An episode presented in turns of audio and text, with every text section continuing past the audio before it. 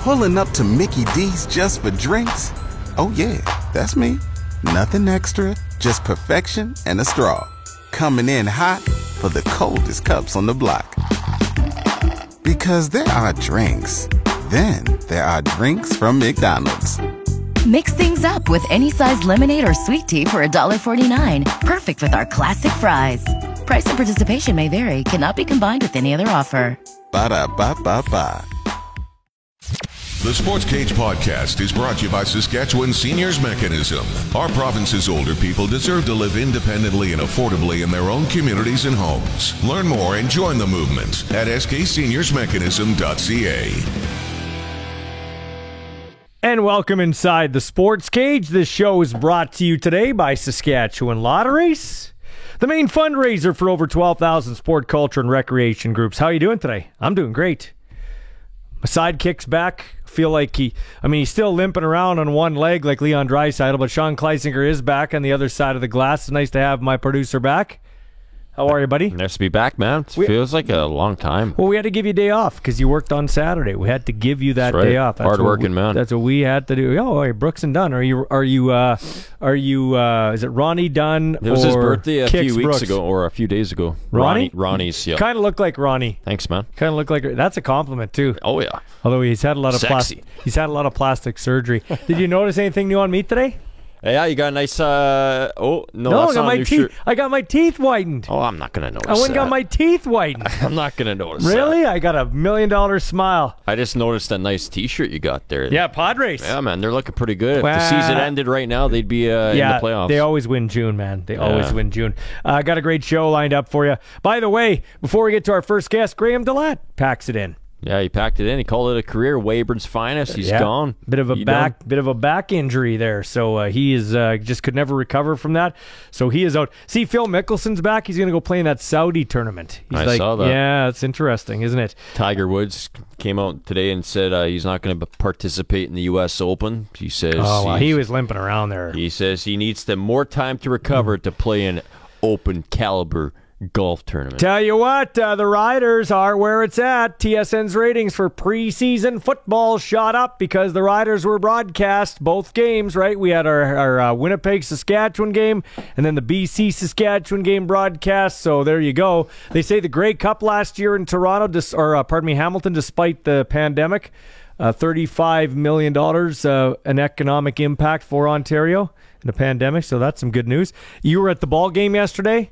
Yes, I Regina was, Red man. Sox, Moose Jaw Miller Express. It was going swimmingly till the 10th, and then what was like a 45 minute top of the 10th? It was a joke. Forty-five minutes. The, the rest of the game took two hours, and then the top of the tenth was forty-five minutes. Like I thought I was going to get home at like nine thirty. Yeah. Nope.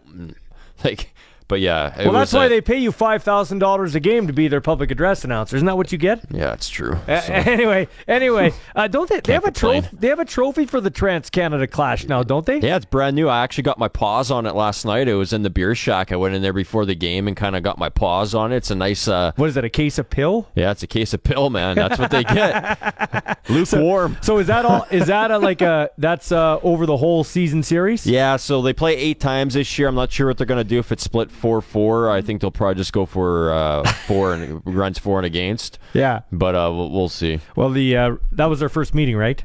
Yeah. So eight Tomorrow's got game number two, actually, Yeah. and the cage will be there live. Yeah, we're going to be there live. Thank you very much. Aren't they in on the road today? Yeah, they're in Weyburn tonight taking on the Beavers. 7.05 start. The Beavers are 0 4 so far this year. So, is that a free space in the bingo free card? space? The Sox beat them 21 to nothing this oh, past I heard Thursday. that. Yeah, they lose. They stomped them. Stomped on the Beaver you tails. used all their used all their runs to mash the Beavers. Okay, let's get out on the Western Pizza hotline. Dinner time, game time, anytime. A great time to order Western Pizza. By the way, you're also encouraged to weigh in on the show. You can always call 936-6262 or 1-866-767-0620. But our text line is that same 936-6262 number.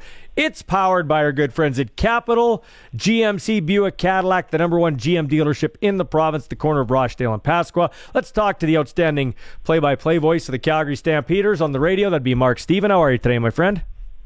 Oh, good. Just counting down the time, uh, getting ready to uh, open up uh, not only the Stampeders, but the entire CFL season just a couple days from now. Looking forward to it. Do you remember your first broadcast? What was your first broadcast ever?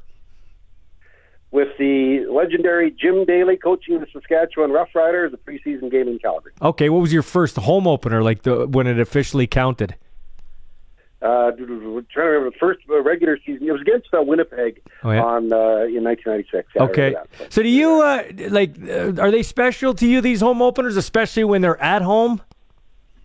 I just like getting the season going. I guess a little more than it is at home, and you see people, and the people are excited. But uh, they're all pretty exciting, uh, just based on the way the schedule is. The Stampeders generally open at home, so yeah, it is quite exciting. Just, but I'd be excited if it was anywhere, just because it signals the kickoff to a brand new season. So, uh, really looking forward to it, no matter where it is. But it's, it's probably a little more special that it's at home. Yeah. What do you like best about our league, Mark Stephen? We talk so negatively sometimes about this league. Uh, you know, wh- what do you like best about the CFL? Well, the game itself is uh, so dynamic. Uh, you know, such big plays can happen seemingly at any time, and you know, it just seems the caliber of play remains constantly very high. I know there's dips here and there, but uh, it's just the explosiveness, and something can happen uh, that you don't expect or didn't envision, and uh, you know, a big play can come out of nowhere. So uh, that's what it is. Uh, the, the game itself uh, is just uh, suited for so much activity, so much excitement. Mark Stephen, voice of the Calgary Stampeders. A lot of people are picking the Calgary Stampeders to finish first in the West. Mark Stephen, as the voice, I'm going to ask you the question. Why make a good case for Calgary being first for me? Why would Calgary be first this year?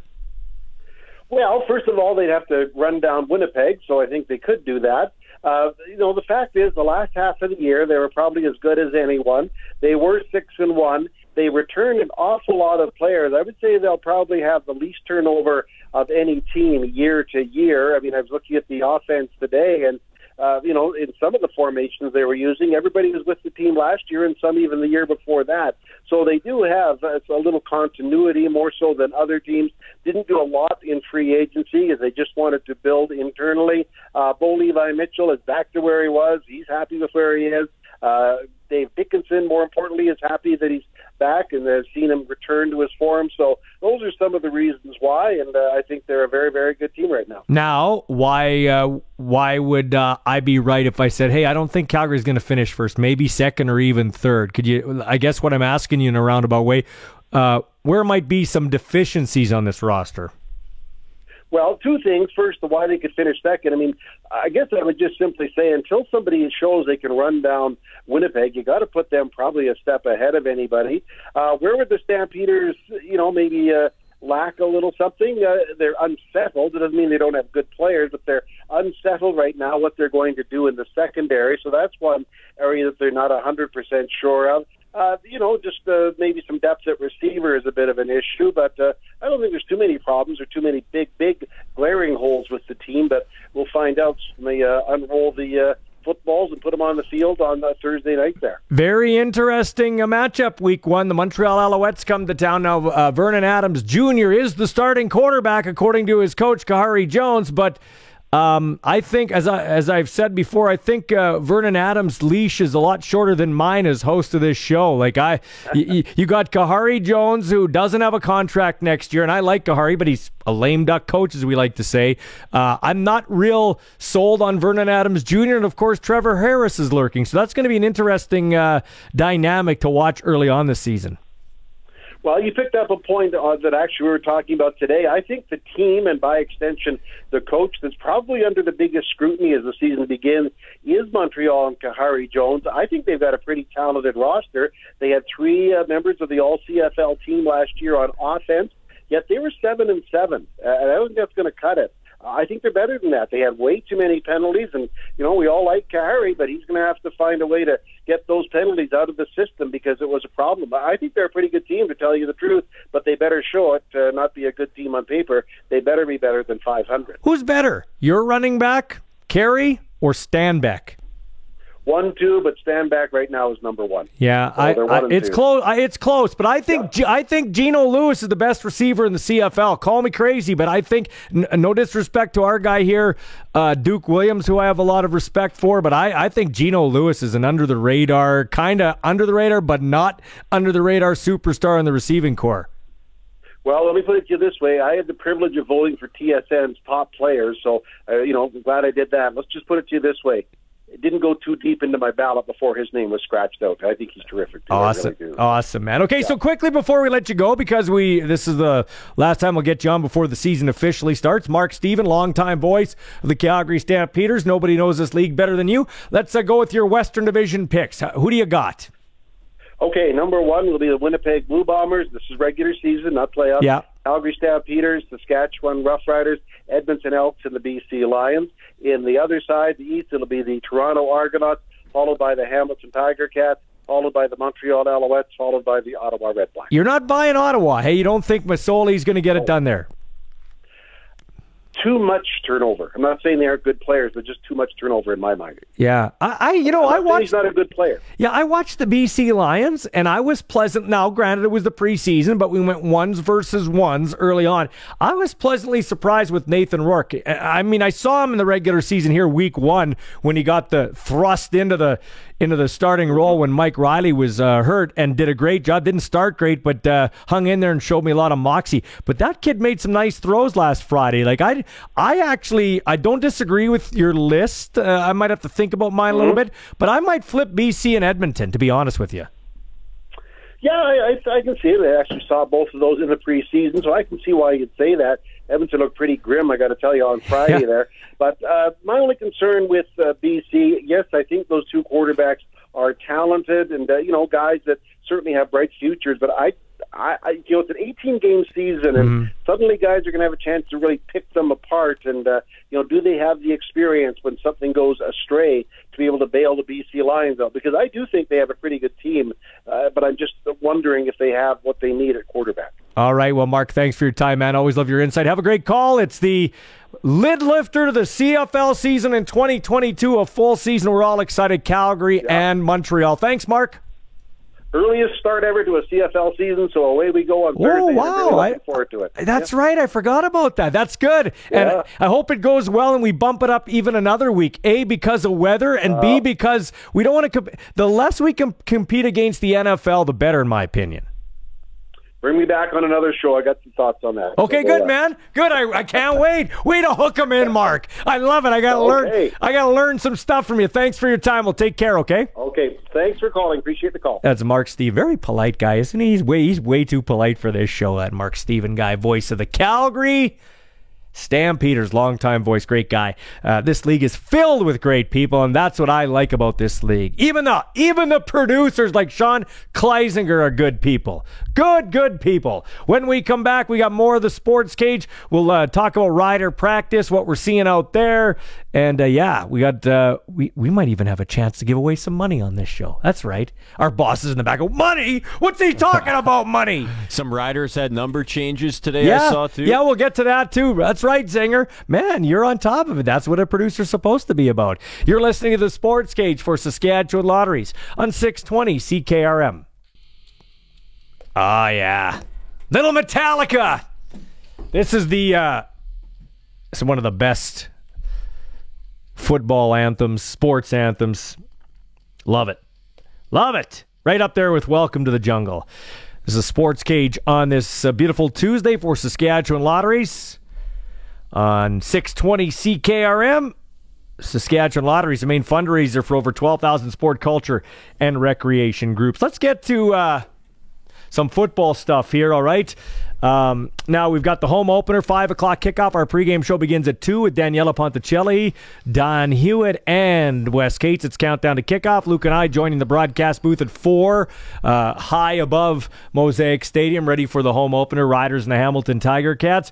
Uh, the Coors Light Party in the Park is back. Opens at uh, 2 p.m. All fans are welcome on the field post game. Very cool. First time it's happened since 2019. Uh, there's many family-friendly food combos. Also, a family pack of tickets flying off the shelf uh, for 99 bucks. So we talk about the riders having to attract fans and get people to the stadium. Zinger, that's going to be a big concern, especially with gas at 206 and it's not going down because we wouldn't want to open up a pipeline or two. No, we got to stick with our with our ideology and politics. You know, I'd ra- I'd I'd love to see all these politicians get in a room and fight each other, and then whichever whichever politician comes out, we fire them. Speaking of politicians, we had one at the We had Andrew Scheer at the Red Sox game yesterday. Oh, did ya? Yep. Well, I'd love to see him get to somebody about these gas prices. Ridiculous. Farmers are paying a thousand bucks a day for fuel That's uh, during seeding. Yeah. Are you kidding me? so far. It doesn't look like the province has done anything about it. The Saskatchewan No, government here. and, and, so and Trudeau's not going to do anything about it. I better stop before people start sending texts. I don't, whatever. anyway, it's just crazy. Also, uh, like I said, they got that family pack of tickets, limited fridge magnet giveaway to fans entering the stadium, and the halftime show, Tyler Joe Miller. So there you go. Some things Good country to talk about. Yeah, right that's there. right, right there. Tyler Joe Miller. You're gonna have to introduce me to these country artists because I'm coming over from a rock station Yeah, uh, singer. Welcome. Uh, We've got some number changes for the Rough Riders. Sam Emilus goes from 86 to 19. that's the one that jumped off the page yeah. for me. Tommy Bringy, a draft pick, goes from 71 to 30.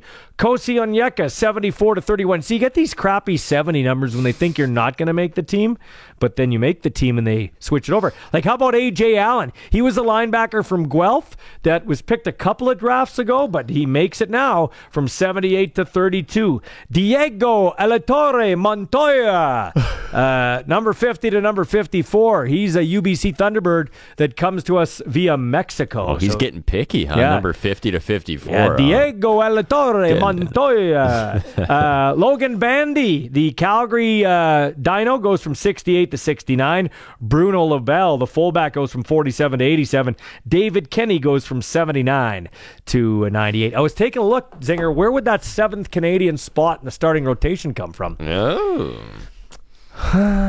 defensive uh, defensive lineman, maybe? I, No, don't know. I, saw Nelson Lokombo starting at the field side corner with Kosi Onyeka backing him up, or vice versa. I and think then- that's what we all kind of expected. Yeah, and then or it could be one of those fullbacks like uh like a um, Albert Awachie or a James Tucker, those kind of guys. So uh, keep that in mind.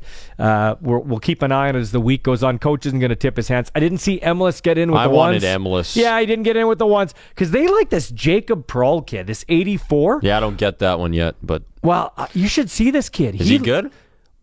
Well, he, he looks fast, but when he took his helmet off, he looks like he's an assistant equipment guy. Like he's just fresh faced, like he's 12. Crazy, man. he is, man. Maybe, but he's fat. I mean, runs like a 12 year old in the park. He's fast. Okay, I want to get to this because one of the storylines coming out of the game on Friday was the fact that Regina's Nick Dheilly played, like the coach said, with his hair on fire. And uh, we caught up with him after practice. Regina's own Nicholas Dheilly. It was good, man. I really wasn't stressing too much because you come in here and you just got to give it every day and not stress about those things. You just think you're gonna make the team all, all the time. So it was good, man. It was it was nice to make sure you were on the team, but I wasn't stressing too hard. I feel like what you did in that preseason game basically solidified any doubts in most people's minds, including yourself. Yeah, a lot of people would think so. That's what a lot of people said. But in my mind, this is a day by day thing. Even though I had a good game, you still got to go the next day and just do the same stuff at practice and everything. But I think you hit the playbook pretty hard because early in camp you looked like you were thinking a little too much on the Yeah, field, yeah. and then as the as it went along, you especially at BC game, things were clicking Yeah, it wasn't so much the playbook. It was just kind of trusting myself being out there, still being a young guy, see Chuck out there and AC being the guys. But they taught me a bunch of things, man, and that's where you kind of saw BC come into play. How cool was that? Well, the first sack, the one that counted. How, how cool was that one? It was cool, man. I kind of just blacked out and didn't really think about it, you know. I just got really hyped and ran to the sidelines and celebrated with coach, really. How did it feel cool. to make that hit at the time? At the time, I didn't even, it kind of like just blacked out. You didn't even think about it, you know. It just happened. You're like, oh my God, and then just kind of run off. So it was what you're supposed to do, right? So that's what I did. After the game, uh, Craig Dickenson said on CKRM that you'd pretty much earned yourself a spot on the team. I did hear that, but at the same time, you just got to go day by day, right? You just got to think about getting better every day. yeah, but he said you played like your hair was on fire. So was that your mentality going into the game? Like I'm putting it all in the field. Yeah, my mentality coming into the last game was I was going to get a lot of reps because we had a few DNs down, and I saw an opportunity, and when the opportunity was there, I kind of took it, so it was good. Just in practice, going going 100% every day, really, just doing what you have to do, be a pro, show everybody that you can do it, and no mistakes and everything, and just go in every game knowing what you have to do and execute it. So you were with Winnipeg. What did you uh, take from that experience and maybe fine tune it so you have a, a better crack at making the CFL? Last year's Winnipeg experience was honestly great. I went from PR to down, up to PR to up active roster, but what it taught me there was to be a professional. Uh, When I first came in the league, it was always go 100%, knock people over in practice, do all that kind of stuff. But I'm realizing to make a team, you got to show yourself a professional, know your stuff, know the playbook, and just act the right way. When when Craig Dickenson said what he did, How was that brought to your attention, and what was your reaction when you heard that I saw it on the I saw it on the media, but at the same time, I wasn't really thinking of that because you never know. Honestly, in this league, it's a business, and you really have no idea. So I got really lucky. And the next day, got the call, and it was I was on the team. What's it going to mean to you to run out of that tunnel, home opener? I mean, that's always the big home opener, Labor Day Classic, home playoff game. Those are the three big games. It's around crazy, man, because you grew up here, right? You came to these games, you stood right there, saw the guys run out and everything. It's going to be awesome, man. It's going to be one of those experiences that I'll have to take in when I'm there. I know you're around last year, but does it mean a lot to you? It does. I'm back home. There's a lot of pressure on it as well because everybody knows your name and everybody wants you to succeed. But there was pressure, but not anymore. You know, I'm just. That's where you learn to like take the pressure in and just take it as a good thing. You know what I What mean? Go execute your stuff. Don't overthink it. Just be a pro. What about right? being a role model for the next uh, next Nick Dheilly that's out in the crowd watching Nick Dheilly uh, run around on the field? Um, that's a cool thing, man. Like the new Nick, Da- like I was always growing up watching all the Rams players go to the CFL. Even watching Mitch, man. Mitch made the league before I was just in the Rams, and seeing him make it was a huge thing coming from the U of R and everything. So, any any little DN out there, the undersized DN who wants to make it the league, you can do it, man. Just put in the work, know your playbook, and be smart. What are some of your favorite memories of being a, kid or a teenager in the stands watching the Riders? It, it was cool, man. You know, I always dreamed of this, and even being here right now doesn't even feel real. You know what I mean? It's just like I'm still here doing it. It's just like really, know, getting that sack. It was like really, did I get that sack? You know what I mean? Funny, but it's cool. Do you prefer Nick or Nicholas? I like Nicholas preferably, just for my parents to call me Nicholas, not Nick. So. That's that's right. His mom and dad named him Nicholas. Call him Nicholas Dheilly, and hopefully he makes a name for himself with the Saskatchewan Roughriders. We're number 96. Got some good hair on him too. So I, I talked to the hair club today. I had him, I had Cody, and uh, Jaden Dalke. We'll talk hear from him later in a one-on-one interview. The the outstanding Canadian that comes from the University of Alberta. Great preseason he had, Yeah, man. I did a scud missile Flying man. Fly- yeah. yeah. Did you know he's a skydiver? 200 skydives. I talked to him about serious? that. Yeah, he's a skydiver. Okay. Well, he's given it up now, but he is he did a skydiving type of deal. Okay, we're gonna take a break. Come back with more, including a chat with Eddie Steele in the trenches here on the Sports Cage for our friends at Saskatchewan Lotteries on 620 CKRM. Welcome back to the show. We really appreciate you having us on. However, you're listening, wherever you're listening, thanks for making us part of your day. This portion of the show is brought to you by Nick Service in Emerald Park, your local Massey, Ferguson, Challenger, Rogator, Gleaner, and Fendt dealer. Call 781 1077. We got him there. Time to go in the trenches with our buddy Eddie Steele. You'll hear him on the pregame show each week with our friend Daniela Ponticelli, uh, as uh, she is the new host of the show, doing a great job. And Eddie Steele, we know he does a great job. Eddie, home openers. Do you remember? Do any stick out in your mind? Ballsy, well, first and foremost, man, we made it here. Yeah. Uh, it's week one, and I'm excited, man. I can't wait for Thursday. Home openers that stick out in my mind. Obviously, my first home opener as a, rookie, uh, way back in the day in 2011 with Hamilton. That was pretty special. Actually, my first game ever was against Winnipeg, and I'm a Winnipeg boy, as everybody Mhm. knows. So, got to play Winnipeg first ever game, and came out had five tackles and a sack against them. So that was pretty special and uh, so that was remarkable. Another one that was really memorable was uh, 2017, uh, first year with the Riders. Chris Jones brought me over, and it was the o- first year of the new stadium, and it was the home opener. Uh, it was Canada Day, and I remember it was just a sea of green. Again, we played Winnipeg. Unfortunately, we lost that game, but uh, you know I had some personal success again. I think I went for four tackles and a sack that game. So I always seem to have good success against Winnipeg. Yeah, uh, that is. Wh- What's it like being a Winnipeg boy, though, wearing green and white, running out when you were a Winnipeg boy and probably a Bomber fan? Uh, you know, I loved it. I had a lot of anger towards the Winnipeg organization. Obviously, I uh, I really throughout my career that's kind of the I don't have any regrets in my 9 years, but that's one of the things I wish I could have done was play for my hometown team. Uh, in Winnipeg, every time I had the opportunity, I was up uh, or I was able to negotiate. They always wanted me to take the home team discount, and I was not willing to do that. As football players, we have a short shelf life, and we got to maximize our earning potential. And I wasn't going to take a discount just to come home because I'm a D tackle and I eat double teams for a living, and I I wasn't about to put my body out there for less than I thought I I deserved. No, it's good. Good to know your worth, Eddie Steele in the trenches. Um, so, so we've got a couple of young guys on this team. Uh, Nick Dheilly, a young guy that gets to play for the Saskatchewan Roughriders. Had a cup of coffee with the Bombers last year, and we just heard from him, and he learned uh, how to be a pro in Winnipeg. But he comes here, plays like his hair's on fire, as the coach said, and makes the football team. And then Jaden Dalke from the U of A. We'll hear from him a little later on. I always say he's a type of player. He doesn't care about uh, his own body, so why should he care about yours? Like he's just throwing his body around there. What advice do you have to these young Canadians playing in a home opener in Saskatchewan, which basically is the heartland of football in the CFL in Canada? Do you have any advice for these young Canadians and any new player for that matter? Yeah, any new player, honestly, uh, the moment is going to be big, but don't let it be too big. You're there for a reason. You made the team for a reason.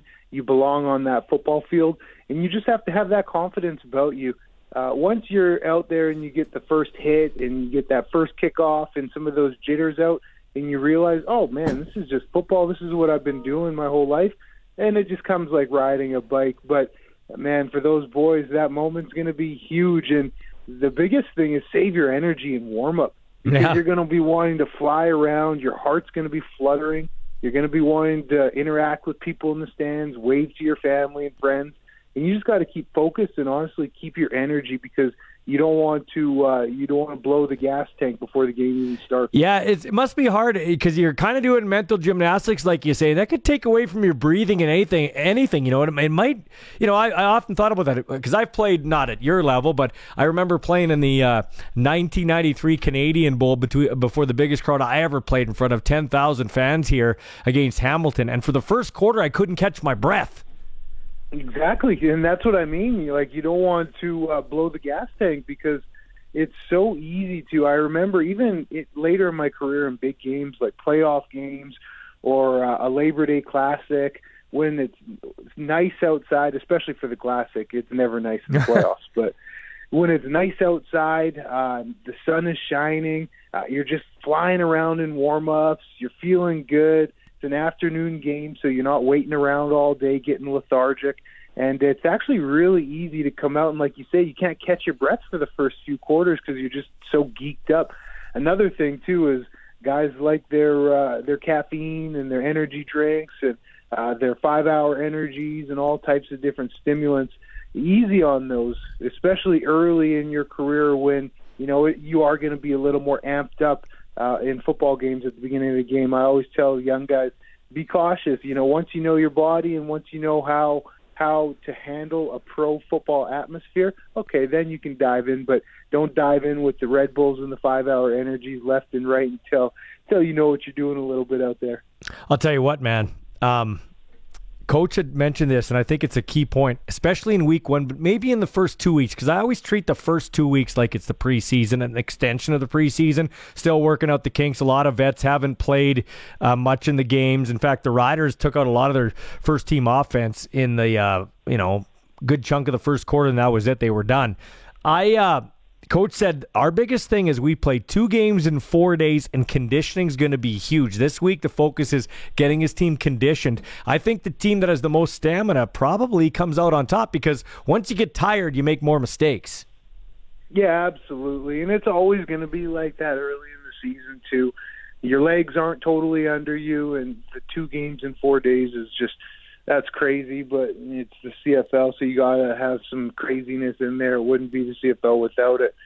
But you know, you really the, the coaches are going to practice them hard, and they're going to make the guys run in practice. I already know how that staff operates. There's not going to be some slow, lethargic practices. They're going to be sharp on their p's and q's, making guys hustle. But yeah, it's going to take a few weeks to get your legs under you. That's just the reality. Thankfully, there's 18 games uh, but you got to hit the ground running, and it'll be interesting to see the second halves of all these football games in Week One, because uh, typically that's when the legs start to go and the con- conditioning goes. So I'm telling all the listeners, pay attention to the second halves of the game, because that'll be a telling sign of who's got a little more mojo than others. What are you looking for in this very first game, Montreal and uh, Calgary? I'm I'm interested in what's Montreal could be the. The the TMZ team at the start drama. They got the coach that doesn't have a contract. They got the quarterbacks that uh, I don't know how unified they are, and I don't know how much of a thick skin Vernon Adams Jr. has. That's going to be real interesting. Could go off the rails early in Montreal. Yeah, it does uh, does have a lot of drama around uh, the organization over there in Montreal. Quarterbacks, whenever you're getting noise out of the quarterback room, uh, there's always something to keep your eyes open to. Uh, what I'm looking forward to, though, and uh, you and I we've chatted about it a few times, I'm looking to see what BLM does and how he comes out and how he plays. It was uh, a year to forget for him last year, uh, preseason for him to forget this year. I'm really I'm reading that he's healthy, he's ready to go, he's got a strong receiving core. So I'm really excited to see if Bo Levi can uh, re- regain the uh, the top of the standings in terms of being the top dog at quarterback in the league. Eddie Steele joining us in the trenches for a couple of more minutes. Um, what what is your what does your Western Division look like now? When you look at the Western Division uh, of the CFL, how do you rank them? Let's go uh, your predictions one through five, I guess. Yeah, we got to put Winnipeg up there. We got to. Uh, I'm going to put Calgary at 2 i mm-hmm. I'm going to go Sask after Calgary.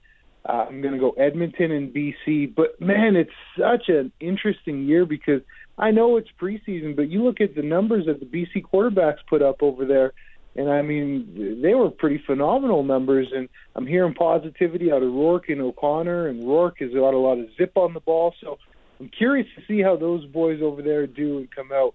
Yeah, me, or Edmonton. Go ahead. Sorry. Bob. Yeah, me too. I, I am too, and they're uh, they're getting the hype going in BC. Apparently, they're opening up the uh, upper bowl. The lower bowl in BC's twenty two thousand, but they think they'll need more tickets for that game. So that'd be great. They got the One Republic concert before. Uh, Amar Doman's doing a good uh, good job there in BC, as is Quee in Edmonton. But Chris Jones is mad at his team. He hates everybody on that team. it was ugly, and I, I went to the game. It was ugly. And, it's always worse too when it's the Calgary because that just stings a little bit more. But to peel back another layer to that, it's the whole Chris Jones Dave Dickenson rivalry, and uh, that goes deep for a lot of people who don't realize. But that rivalry goes deep for many years, going back to when Jones was a head coach back in Edmonton uh, with his first stint.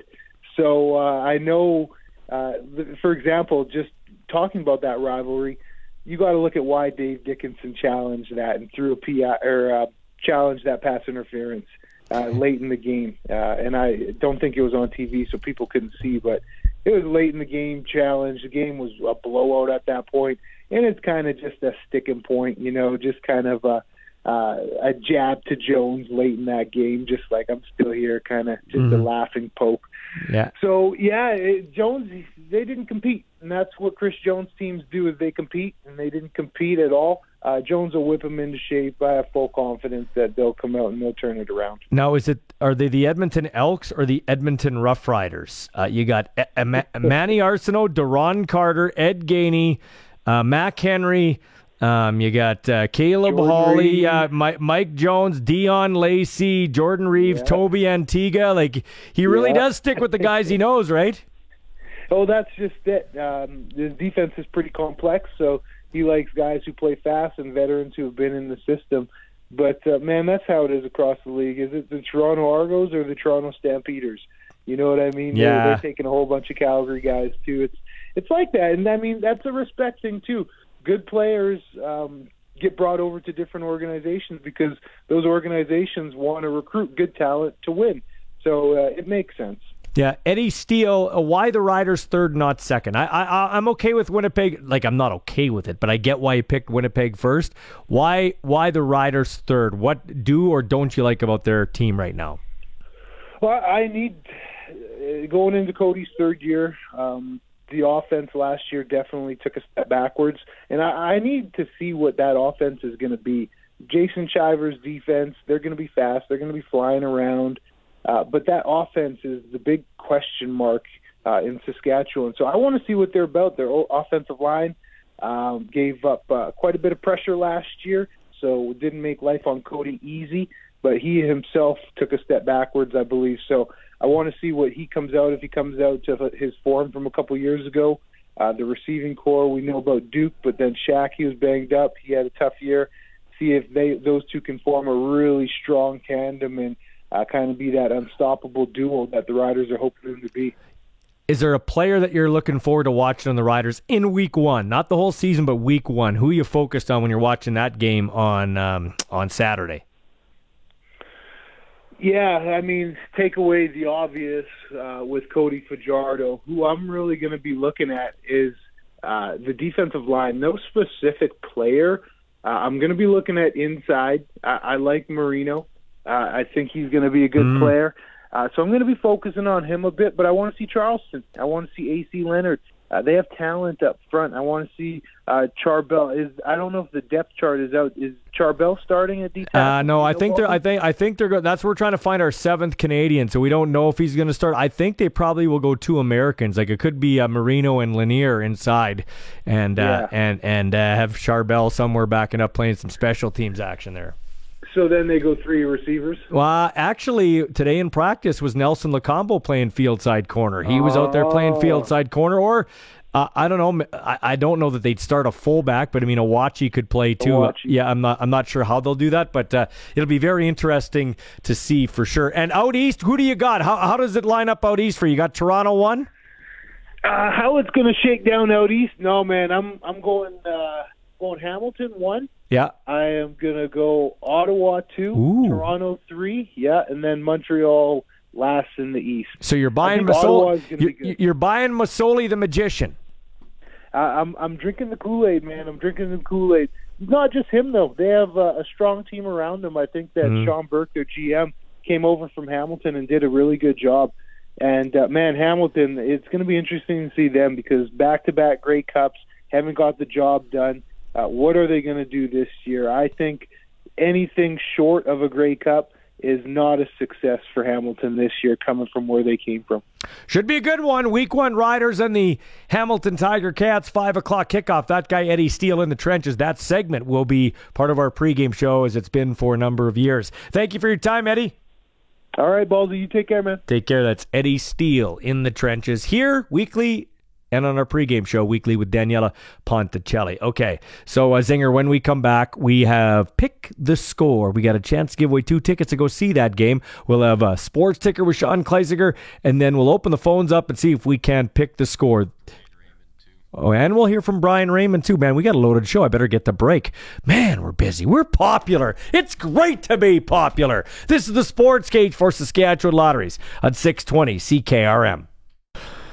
And we're back with the Sports Cage Sports Ticker, and it's brought to you by Bronco Plumbing, Heating, and Cooling. They're hiring starting salary. Uh, starting salary for service technicians, sorry, is 75000 plus signing bonus. Call 781-2090. It's a new tag. Got to get used to it. Game four of the Eastern Finals tonight in Tampa Bay with the Rangers. Up 2 to 1 in the series, 6 p.m. puck drop. And uh, as well, the Los Angeles Angels announced they have fired manager Joe Maddon a day after the team's losing slump reached 12 consecutive games. And hockey icon Marie-Philip Poulin has joined the Montreal Canadiens front office as a player development consultant. Ballsy. Joe Maddon, like the guy who ended the drought for the Chicago Cubs. That's, Joe Madden. That's ridiculous. Sometimes, you know, it's just not the manager's well, even fault. Even Bruce Cassidy getting fired. He got fired because they won 51 games and 107 points. What? Yeah, Joe Maddon should not be fired. No, he shouldn't get fired. You know who else doesn't get fired? Brian Raymond. He gets fired up though. Let's head out in the uh, Western Pizza Hotline. Uh, talk to Brian Raymond at Flowing Springs. You don't agree with that? Joe Madden getting fired. Bruce Cassidy getting fired. What's this world coming to, Brian? No kidding. I, the Cassidy uh, firing was that. That's totally way out there. I can't believe that happened. Wow. Well, I mean, they only made the second, past the second round once since he's been there as the head coach. He has a 36 and 37 playoff record, but uh, yeah, uh, unfortunately, he's done. Hey, hockey, quick hockey comment. I love Draisaitl. I love McDavid. I think those are the two best players in the NHL. Of course, McDavid and Draisaitl. I, I was like, oh, maybe it's not Leon. Leon showed on one leg at about 37%. He's better than uh, the rest of the NHL. Like what he did was unbelievable. But coming up close is Cale Makar. What an awesome hockey player. Now I know MacKinnon can skate and everything like that, but Cale Makar is he plays both ways. What a great player. I think at some point in time he's probably going to be the best defenseman in the league because he is amazing. You're absolutely right, and he doesn't just—he's not one of those offensive defensemen. He can play on the, in his own zone too. Yeah, I, I don't know that I like the Avs to win the Stanley Cup, not just because they beat my Oilers, but do they have anybody that can stop a puck? Like, Uh, I, maybe it was the Oilers rubbing off on everybody, but once again, that looked like a 1985 series.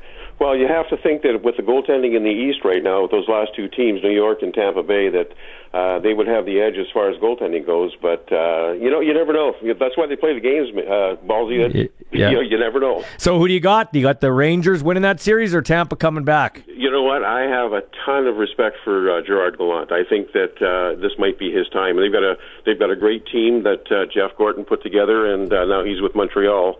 So yeah, I think uh, I think they're just about on the cusp of doing it. I think I got this right. Right, Gallant was the coach for the Vegas Golden Knights, and then he got punted for P- Peter DeBoer. That's correct. And and now Gallant is in the rain is in uh, New York, and DeBoer got punted in Vegas. Like it's funny. Hey, it, I guess it comes down to. And you've been in hockey a long time, Brian. You can't fire all the players, so you fire the coach, right? Yeah, that's usually what happens for sure. He walks the plank instead of the players. You can't afford to get rid of all the players. Yeah, and last hockey thing. What do you think of that Woodcroft guy in Edmonton? I think he's uh, I think he's got what it takes to be head coach. He learned well from Babcock and McLellan. Yeah, no, he's a good coach, I think, and he's got. I think he got as much out of the Oilers as you can get. Uh, they have some things they have to shore up. Obviously, goaltending, and they have to get some secondary scoring. You can't rely on those two or three guys to to carry you through the playoffs. The other teams have proven that. Look at the goals they're getting from their deeper in the roster. I mean, Yeah. you know, that's how it works. Yeah, problem is, is uh, you know, you gotta gotta have money, and the Oilers are up against the cap. Okay, let's talk about what we got you here for. Beautiful weather, Brian. Finally, we're getting some days without wind, which is beautiful. Uh, talk about how things are shaking at uh, Flowing Springs. Well, I got to tell you, the golf course is in fantastic shape. Our maintenance staff have done a remarkable job both getting the uh, course ready for winter last year, and uh, it just came out beautifully. The greens are fantastic, and we have some great specials, uh, Michael. The Mondays and Wednesdays. Tomorrow's Wednesday, ladies. Seniors, anybody over 60, $29 to come out and play the golf course. And if you're not a senior or a lady, we still have a good deal for you. It's $39 all day to come out and play the golf course. So it's just a great, fantastic special.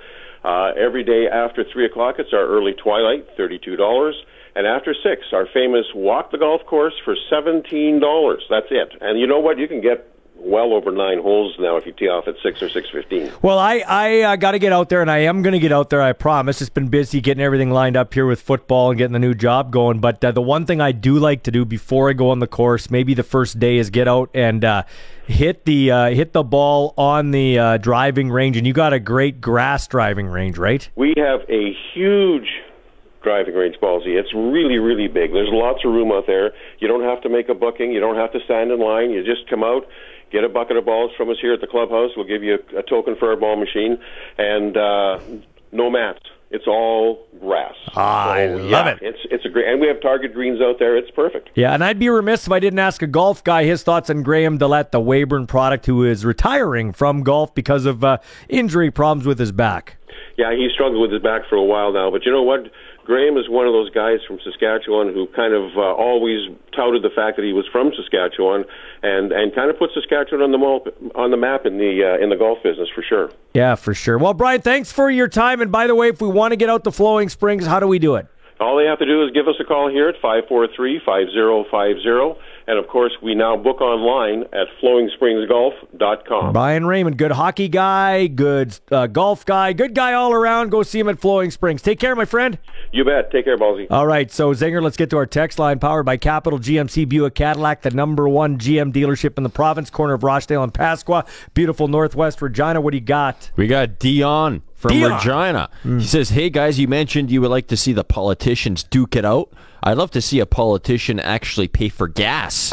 no, no gas card. Take their gas card out of their True. wallet. Good point, Dion. Good point. Thank you, Dion. Uh, Brian says, uh, "What are ticket sales looking like for the big game on Saturday?" Lots of tickets out there, lots of tickets to be had, and that's going to be something the riders have to deal with now. Got to get the fans to the stands. They got a great family pack of tickets for ninety nine bucks. So check the rider ticket office for that for sure. I'm looking at it right now. Actually, Yeah. I got it. I got it up Yeah. on Ticketmaster. A lot of a lot of blue dots hovering around the stadium. Let's put it that way. Gee, Paulson. man, I, I got to tell you quickly, I got robbed the other day. you actually yeah, got I robbed. got robbed. It was terrible. I'm on the ground. The cops checking my, uh, cops checking my pulse and everything. He's like, "Are you okay?" It's like, yeah.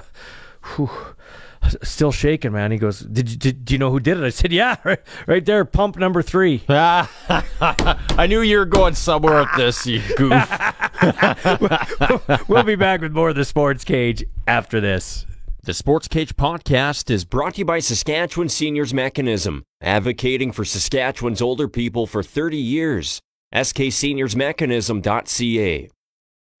Let's get after it. It's brought to you by Saskatchewan Lotteries, the main fundraiser for over 12,000 sport, culture, and recreation groups. We don't have time to dilly daddle around. We're not going to talk in circles like some other shows or some old shows. This is a new show, and we're going headstrong. Zinger still recovering from my robbery story. God, man. Can you believe it? Pump three stole 150 Stay bucks away from, from me. Pump 3 on Pump three. Saskatchewan Drive, Yep. that dangerous gas Da- station. dangerous gas station. Okay, Zinger, let's get to the text line, which is brought to you by Capital GMC Buick Cadillac, 936 6262. What do we got? What one do I do first here? Brendan, uh. Saskatoon. Last year being a shorter season, the Riders didn't play in Ottawa. And I wonder if you know why the Riders are not playing in Ottawa this season. It just seems odd to me. No, I have no idea. No Maybe idea. maybe Trudeau maybe. Trudeau wouldn't let Saskatchewan in Maybe not. because him and Mo have been fighting. Maybe that's what it is. Yeah, you don't I'm like just ma- Saskatchewan. at this point, I'm just making stuff up. But I heard it's a beautiful city. I'd love to go. I've never been to Ottawa. And we got uh, Ron and Deb at Pigeon oh, Lake. Oh, I know Ron and Deb. Uh, yeah. floating a balloon here, but uh, Dheilly is a 212, uh, 220 pound defensive end. He's got speed, tackling ability.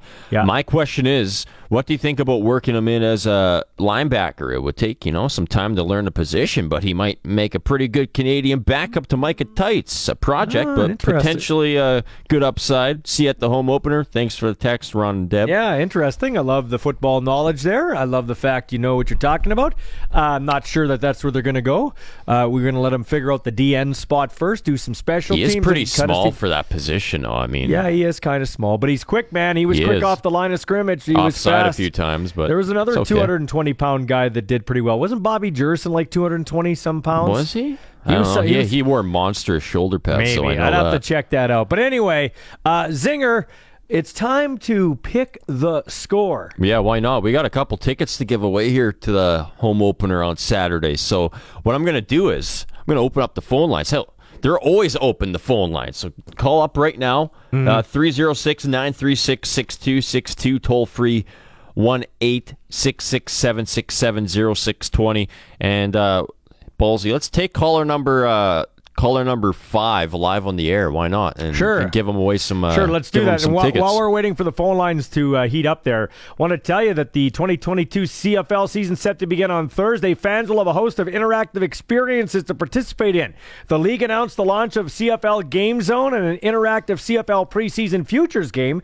The two ventures are the result of the league's partnership with Genius Sports and Bet Regal, respectively. Now, CFL Game Zone will offer free to play games, including CFL Fantasy, the new CFL uh, preseason futures predictor, and CFL Pick'em, among others. CFL preseason futures allows the fans to predict multiple season-long outcomes. It will be available in both English and Le Francais until June 19th, and permit participants to predict how many games, like the Argonauts will win, or the number of touchdowns that Cody Fajardo will have throughout the 2022 season.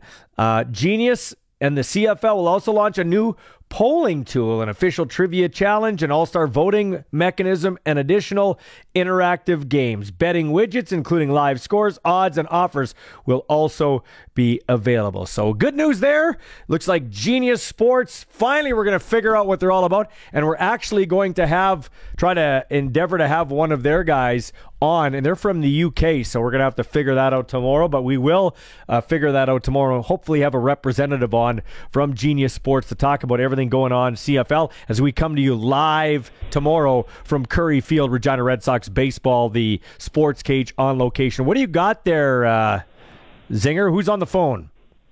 Who is this? This is, this is Barry. Barry. So uh, we're going to pick the score. What do you think the score is going to be for the Saskatchewan Roughriders Hamilton Tiger Cats game, week number one? It's going to be 27-21 for the Riders. 27 21. Okay, Barry. Uh, Nostradamus, let's take you inside the let's take you inside the predicting uh, your predicting ball here. How do you think the game shakes down? Like does Cody have a couple of touchdown passes or how do you how do you see the game going? Well, he's going to have a couple, and then he's going to run for one as well. So Oh, okay, three, and then a couple of Brett Lauther field goals to get us to 27. Sure, yep. sure, Sure, yeah. What the hell? yeah, What the hell? As long as we who's, win. Who's going to score the first touchdown of the season for the Riders? Yeah, who who do you got there, Barry? Um, I Mitch Picton. Mitch Picton. Wow, I love I it. like that I thought one. maybe you'd go the lame old Cody one yard dive. Who knows? Anyway, so we got 27 21. Zinger, now walk me through this. How does this work with Barry? Because I'm new to pick the score. All right, Okay. so basically now I'm I'm gonna put Barry on hold. Yeah. And then whoever has the closest uh, prediction to the actual score on Saturday, Yeah. they will be entered in to win uh, a big prize at the end of the year. Okay, but Barry gets tickets to the game. Yes, that- sir. I'm so putting Ba- you on hold, Barry, and I'm going to get some info, and I got two tickets for you for the game not on yet, Saturday. not yet, not right. yet, not yet, not yet, not yet. You're yet. not going anywhere, Barry. Barry, how long have you been a Rider fan, Barry? Uh, oh, for about 40 years. 40 years, then you know the song. You're singing it with me. Let's go, Barry. It's green is the color. We're going to. Zinger, can you get it loaded up there? Here we go. Green is the color. Color. Fall is the game. We're all. You sing, come on, together. come on, Barry. Come on, Barry. come on, Barry. What Come on, Barry. Don't get cold feet. here, You so- get cold Oh, feet. Okay, well, Barry, uh, you hang on the phone. I'll finish the song myself, okay? Let's. How, how does that go again, Zinger? Let's show our pride in the green and white. Green and white. We will fight. we're like we're like my old Catholic priest, Father Balzer. He'd sing the first two lines of a song and then hum the rest. Peace is flowing like a. Mm-hmm. Anyway, uh, Barry, hang on the phone there, man. We are going to uh, give you tickets to the Tiger Cats Rider game, 27-21. The score is Barry picks it, and he's in for a chance, or yeah, he's in for a chance at the end of the year for a big prize pack. Now. The guy we want. I said to you today, it's an all hair club theme here. Zinger. Okay. We talked to Daly with his long hair, Nicholas Dheilly. Now we're going to talk to Cody Fajardo, and he's got a good head of hair, too. exciting, uh, especially going into my third year as the starter. Uh, a little bit more comfortable, obviously, with the offense, with defenses. Uh, the only thing about week one is there's not that much tape on your opponent. Um, so I know that they have a, a defense coordinator that's carried over, that's been there for the last couple years. So you can watch prior games, but with the hashes changing, I know a lot of defense change things defensively. So that's the one thing that makes a week one very difficult as a quarterback is you don't get that same preparation in the film room. But uh, so you try and do all your reps on the field. How is it for you this year, Cody? Full training camp, full season as. Incredible. Um, I think just the timing with the receivers and uh, just myself getting getting myself ready to play a game and, and feeling more comfortable um, in this offense and having, like I talked about before the last preseason game, having a preseason game to try some things that you normally wouldn't do in a regular season game. Uh, and same thing in training camp. You know, having Duke Williams, a healthy Shaq, uh, Schaffer-Baker in his second year, like having those guys, McKinnis first time at the R, right? Having guys like that to be able to just gel with and uh, understand what they like, what they don't like, I think it's going to pay dividends. A gambling site today said that Cody Farjardo is one of the 11 2 odds to be most outstanding player. Do you get Farjardo very often? I don't know why, but yes, a lot of people slip an R in there for whatever reason. Um, it happens more than you think. Uh, so yeah, but um, you know, honestly, I just want to try and do whatever I can to help this team win games. And uh, you guys know it doesn't matter how it looks. I just care about the winning at the end of the day. It's not about the stats. But um, I'm really excited about this year. I felt like I had a really strong camp, an efficient camp, and uh, I'm seeing things a little bit slower now. We'll see when game day comes. Everything goes a little bit quicker, but uh, I'm feeling really confident and comfortable right now. Hey, one one of the things they talked about for last couple of years, oh, the deep ball, the deep ball with Cody. I noticed the game uh, in BC, obviously from the broadcast booth, looked like the deep ball was looking pretty good. Have you changed your mechanics, or maybe released the ball early? You have more trust in your receivers. Yeah, it's a great question. I think it goes uh, to training camp and having that trust with receivers and having that rapport with them. Also, I've been uh, trying to work on a little bit more air on the ball to give our guys a chance, you know, because if you don't give the guy a chance, you don't complete the ball. So that was something I've really tried to focus on in my off-season work is trying to throw the ball with some more air to have the receivers track it, and the training camp has definitely helped. I don't think I'll ever hear the end of the deep ball just because that's the way it's been, but uh, I'm hoping that's going to be a good year. The positive to that is when you are so bad at the deep ball, all we got to do is 5% better, and we should win more football games than we won a lot of games last year. We should win more games then. But uh, for me personally, it's just to be confident and comfortable, right? To, to see things clearly and uh, to let our playmaker. I, I would probably say this is it. Let the playmakers make the plays. And uh, for me, sometimes I get caught up into trying to do too much.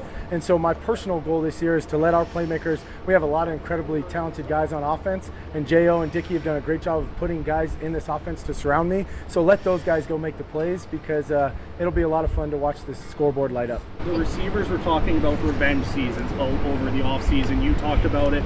Does does it still feel like it is a revenge season? In fact, you guys have come so close, and it's been the Bombers the past few years. Yeah, every year it seems like since I became the starter here, it's a revenge season type of uh, situation. But we don't want it any different, right? Uh, I know that a lot of go- those guys in that locker room have been underdog guys. A lot of guys that have fought for where they've become, you know, a superstar in this league, including myself. And so to be given this opportunity to be the starting quarterback and to go into my third year as a starting quarterback for this franchise, I'm just really excited just to take the bull by the horns and go out there and win some football games. Who are you most excited for Rider Nation see that's new to the CFL this year? I think Jacob Prawl has done a lot of great things for us. Um, he's a rookie, right? And he's came in and, and, he took a he stole a starting job. Obviously, as part of the business, uh, letting go of Paul McRoberts, who did incredible things for us. But uh, to have a young guy like him come in and just grasp this offense as quickly as he did, and uh, he's a speedster, so I think Rider Nation will be excited to see him run around and, and making some plays for us. Were, were you sure he was supposed to be a teammate? Because he looks like he's 12. yeah, you know, if you got that youth gene in you, it's nice because you take your media picture and it looks like you don't uh, grow from year to year. So um, I wish I still looked 21 years old. It'd be nice, but it's it's different now because I used to be the youngest guy in the locker room, and now I'm one of the older guys. I'm married with a kid on the way. So uh, talking to Dan Clark about kids, I never thought I'd be playing football and talking about having kids uh, in the season. So I've been truly blessed to play as long as I have, and I hope I have many more good years in me. But it's been really unique to be the youngest guy in the room and now becoming one of the older guys. Hard to believe that'll be the Fajardo family's most important carry of the season. That's true. Yeah, I've heard a lot of things that uh, when you first get that uh, that child in your hands, it's like the child is glass, right? You don't want to, mm-hmm. you know, drop it or anything. And I'm used to having a football in my hand, so I hope I'm not a little too rough. Do you guys Ignore or embrace the pressure that comes. Grey Cup at home, you guys are favorites to make it to that game. Do you embrace that or try to ignore? it? Embrace it. For me, um, you know, that pressure's been on me my entire life, and like I've talked about the true underdog story, I really just want to go out there and uh, give these fans something to be excited about. They've had our back through everything, even through the pandemic, uh, through the strike. You know, the, the, fans have been on behind us the whole time. So I just want to get out there and, and just punch our ticket to the playoffs, right? Because anything can happen when you punch your ticket to the playoffs, and that's our main goal is to first clinch our playoff berth, and then the rest will happen. What's your confidence level with this active roster right now? Uh, incredibly high for myself. Um, I think it, it a lot um, alludes to my confidence and comfortability in the offense. Um, I think those go hand in hand at the quarterback position. The more comfortable you are, the more confident you are. A lot of things are going to happen throughout the season, and there's going to be games I don't play great. There's going to be games that I do play great, but uh, just kind of handling the adversity uh, with my brothers and my teammates in there. One of the things I'm really looking forward to is we don't have as many COVID restrictions, so you can already tell that that locker room is a lot closer than our team last year, and I think a lot of that will carry into wins. Why are you a winner? You're the fastest to 20 wins as a starting quarterback, and everybody says, well, he's a winner. he's a winner. Like, why are you a winner? You know, that's a great question. I think it's uh, just the way I play the game, I would say. You know, you guys have seen it, and I've gotten a lot of flack for it. It's diving for extra yards or diving for the pylon and uh, putting my body at risk. And, and I'm willing to do whatever I can. I think the biggest thing, and, and I've said this before, is I never know when my last football snap's going to be. So I want to go out winning as many football games as I can. I want to do whatever I can to win those football games. Put the stats aside. I don't care if I, you know, throw for five yards. If we find a way to win a game, we find a way to win a game. Great. All right, that's Cody Fajardo, uh, ready for uh, week number one against the Hamilton Tiger Cats. We'll hear uh, from him later in the week again, as he usually has two media availabilities. Quickly to the text line: Capital GMC Buick Cadillac Powers at Zinger. What do we got? Mike says, "Sorry about your Oilers last night, Yeah. Ballsy. I was cheering them on. They are one of my favorite teams. The only Canadian team I cheer for. They should be uh, good next year too, but they have."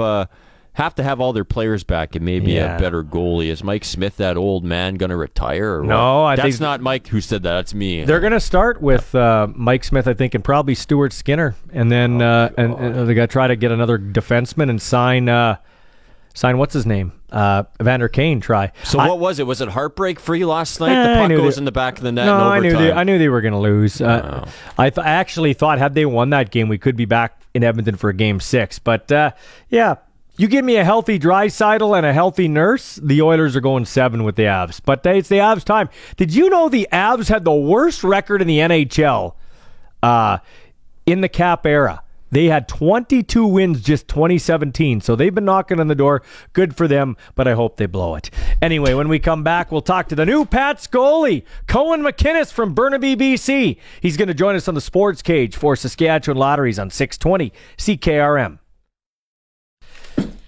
Time to talk some hockey now. We're also your voice of Regina Pats hockey here on 620 CKRM. Dante DeCaria is our play-by-play man. I think he also does some Red Sox baseball, if I'm not mistaken, too. So he's uh, got quite the diverse background. I'm just a football guy. Well, I call hockey games too, but uh, I've never done baseball before. Anyway, we want to talk hockey now. The newest member of the Regina Pats would be Cohen McInnes. He's a goaltender. He's from Burnaby, BC. Was an Everett Silvertip and a Saskatoon Blade, although we won't. Uh, we won't hold that against him, the Saskatoon Blade part. He's joining us now on the Western Pizza Hotline. How are you today, Cohen? I'm great. How are you? Good, man. I heard fro- through the grapevine, through my media colleagues, that you talk like you're a 50 year old, like you're so poised. Would I be? Would I be? Was, is that an accurate way to put it? um, I mean, I'd, I'd like to think so. I'd like to think I'm pretty, I, I guess, mature in my in my language. I, don't, I, don't know how to phrase it right, but that's, uh, that's probably better. You're probably more mature in your language than me, Cohen McInnes. Uh, so I understand you wanted to come to the Regina Pats. Tell us that story. Yeah, so I, I was just the season ended, and I wasn't too sure if I was going to stay in Everett or if they were going to try and trade me. And so I was just kind of looking around the league, and I mean, Regina is just such an enticing team to play for. They have a they have a great opportunity to perhaps go far in the playoffs, and and they got a really strong core to build around. So I called my agent. I, I tried to get him to talk to the GM here, John Paddock, and next thing I know, a couple weeks later, I'm traded on the WHL Bantam draft day. All right. So, what can Pat fans expect from Cohen McInnes? What kind of goalie are you? Like, if I if I was to if I was to compare the two guys I'm about to watch tonight, are you closer to Shesterkin or Vasilevsky? Uh, those are two. two I know, I know. Hey, look at that. Hey, I'm setting the bar high. Okay, better question then. Sorry, my see my English not as developed as yours. I don't, I don't get it out as good as you. So, who are you most like then? Give me an NHL goalie you're like. Um, I mean, recency bias would probably not go great for this guy, but I, I think Jacob Markstrom and I are are pretty similar in our style of play. He obviously had a tough, tough outing in the playoff series against the Oilers, but I think just the way we play, we're we're very similar in style. Is that your favorite team, the Calgary Flames? No, my favorite team's the Oilers. So it's yes. I knew I liked you. I knew I liked you. So, but but but tell me this though, man. Everybody's jumping on Mike Smith. If it wasn't for Mike Smith, the Oilers don't get to the West Final, and the dude's 40. He's 40. I tell people, put pads on, go onto the ice, and go up and down for an hour without anybody shooting a puck on you. And I guarantee you, even 30 year olds can't do it. Like, talk about how great that is a 40 year old to play net. Uh, that's pretty exceptional. I mean, I, I'm 20, and it's it's it's a grind getting through a season of whatever it is, 60 plus games in this league, and then 82 in the NHL. So, I'd say that's pretty almost astonishing that somebody at that age could keep his body that that great to go through a long playoff run and play play pretty good hockey. So, who's your favorite Oiler? Oh well, take a guess. yeah, it's got to be it's got to be McDavid. But I'll tell you what, don't you have don't you have to take your hat off to uh, Leon Draisaitl what he did? I I kind of I was on the fence about Leon. Like I always liked him, but sometimes I thought he loafed. But that dude played his butt off. Actually, he might have become my favorite Oiler just what he did in the playoffs. Yeah, he was just exceptional. It seemed like on almost every goal he had the primary assist, and I'm kind of I'm I want to know what he was injured with too, because if it was really that severe and he played that incredible, he he might make a make an argument to be the second best player in the world. I think he is. I think it's McDavid, him, and then I actually think Cale Makar could be right there at number three, or he's coming on. I know MacKinnon's good. Uh, that Cale Makar is a great player. Yeah, Matthews and Makar would definitely be in that conversation. I don't, I don't really know which one you'd put up, but I do like the way Makar plays defense. It's tough to get a chance against them when he's on the ice. Now, I understand you work out in the off season with the likes of Bedard, Barzal, and the Nuge. Tell me about that. Yeah, I skate with them. I'd say well four times a week for July and August, and last last year was the first year I did, and I can remember the first two weeks. I, they were not fun car rides home after the skates. It was it was tough to adjust to it. Yeah. So what is uh what is uh what's the Nuge like? Because he's one of kind of the forgotten guy with the Oilers, but everything I hear about him, just a true pro and a good guy. Well, like I skate with a bunch of pros. Like like I said, Barzal and Bedard are probably two of the better ones, but there is no smarter player that I've ever seen or played with than Nugent Hopkins, and you see it in practice too. Like when we're doing battle games or compete games, he's just like it's almost like he's got a third eye on the back of his head. He just makes passes and plays that like I I don't even expect, and I see the entire ice, and I just it, it's incredible. Now I broadcast some Pat's game in the local television station here, so I might get a chance to call uh, your name. But uh, I watch him from the from uh, high above the rink. But you get to be on the ice working out with him. What's it like to either go against or play in a game against Connor Bedard? wow, it's it's tough. I'll tell you that. His shot is. I mean, I honestly I'd go as far as saying it's better than the vast majority of the guys in the NHL. Like it's for as a goalie, you can kind of tell where a shot's going when the guy like just releases the puck. So when it's like two inches off the stick, you kind of know where it's going. And with Bedard, it's not like that. Like if you look at his release, it doesn't mean anything. You got to track the thing the whole way in, and it's just it makes it that much harder because he just rips it with the flick of a wrist. Well, and it's funny because he. Sh- I'm not comparing him to to McDavid, but kind of like a goal McDavid scored last night. I was thinking that's got to be so hard to. Um, to stop as a goalie because he shot it, but his head was up the whole way. So you don't know if he's going to pass it, where he's going to shoot it. You got to kind of got to guess too. Yeah, well, that's the thing with the great ones. They just have that unbelievable deception to them. Awesome, man. Well, hey, I can't wait uh, till uh, I get to see you in Regina Pat colors. It's awesome. Welcome to Pat Nation, and we can't, or the regiment as we like to call it, uh, can't wait to call your name.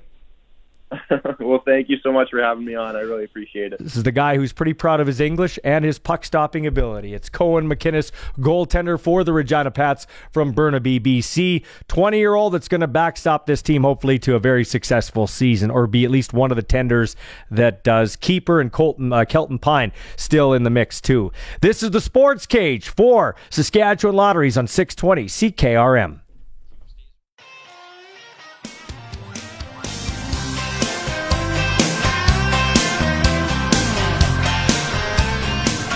Ah, yeah.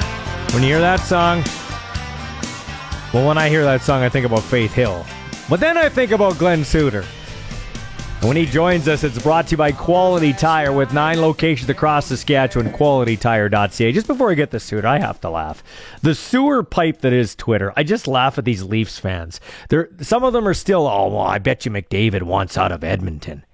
He just got his team to the semifinals in the NHL, okay? Your guy, Austin Matthews, hasn't won a playoff series six years running. Think maybe he wants out? Oh, and by the way, playoff series wins since 2004. Edmonton has six, Calgary has three, Toronto has none. So there you go just to put a couple of those fan bases in their place. I got to gloat for a while. It was a decade of darkness for the Edmonton Oilers. Time to head out in the Western Pizza Hotline and speak with our friend. That would be um, Glen Suitor. Glenn, Leon Draisaitl, uh, like was unbelievable yeah. on one leg. Okay, what was the as a teammate or a guy you watched from the broadcast booth? What was the best uh, act or symbol of toughness? Like, did you have a teammate that gutted it out, or a guy you played against, or a guy you watched from the broadcast booth? One off the top of your head.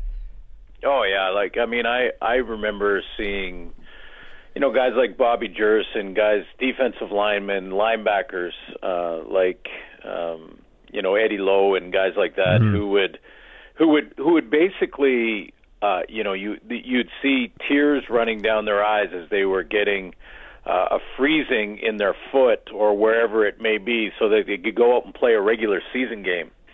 You know, and it, and it inspires everybody around them. They see them in the training room. They see what they have to go through. They're biting on towels because of the pain that they have to endure. Because you can't you can't get completely drugged up on painkillers. A, the medical staff would never allow it, but B, you you can't be groggy and Yeah. and not you know on the top of your game mentally. So it's a it's a balancing act. I I was you know intrigued by all of that too, and watching Draisaitl and.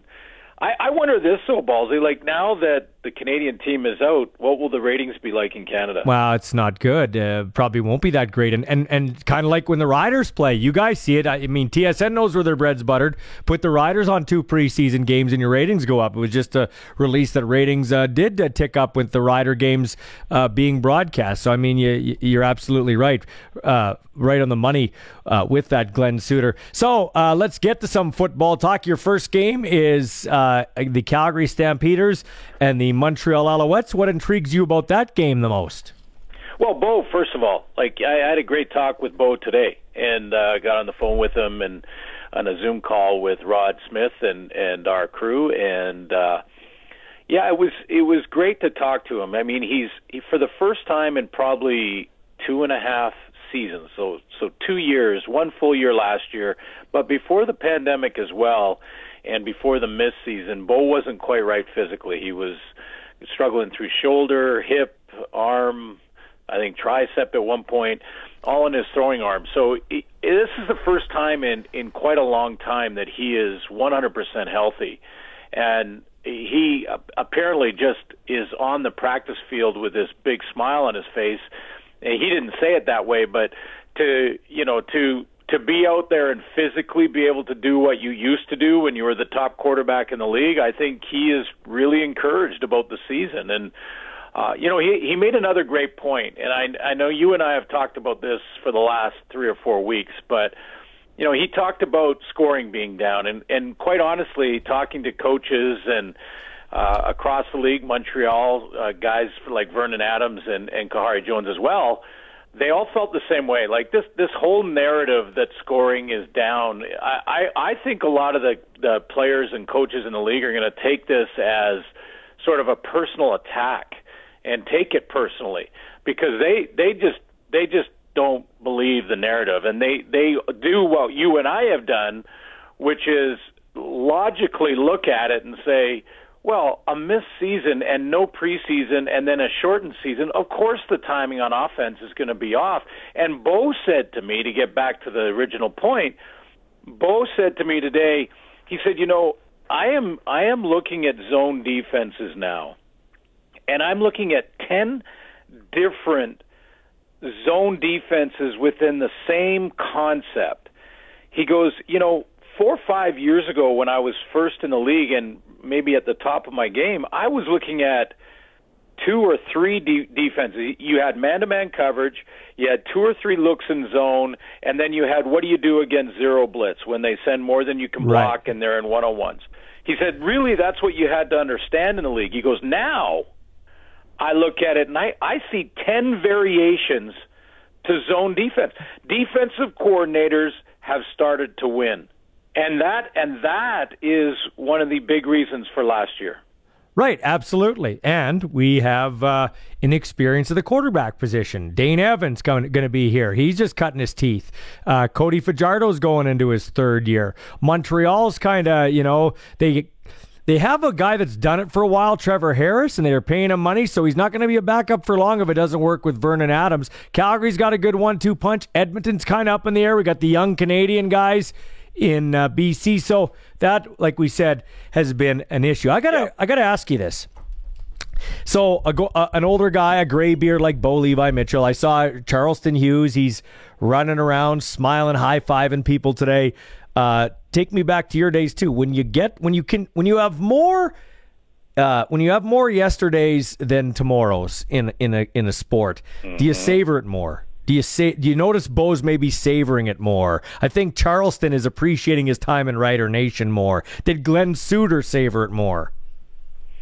I I was sort of uh, an exception to the rule. I I would have, but I I wasn't really planning on retiring when I did. Hmm. The only reason I did was because of the opportunity with TSN. I wanted to go three or four more years, so that's that that was sort of a really quick decision I had to make.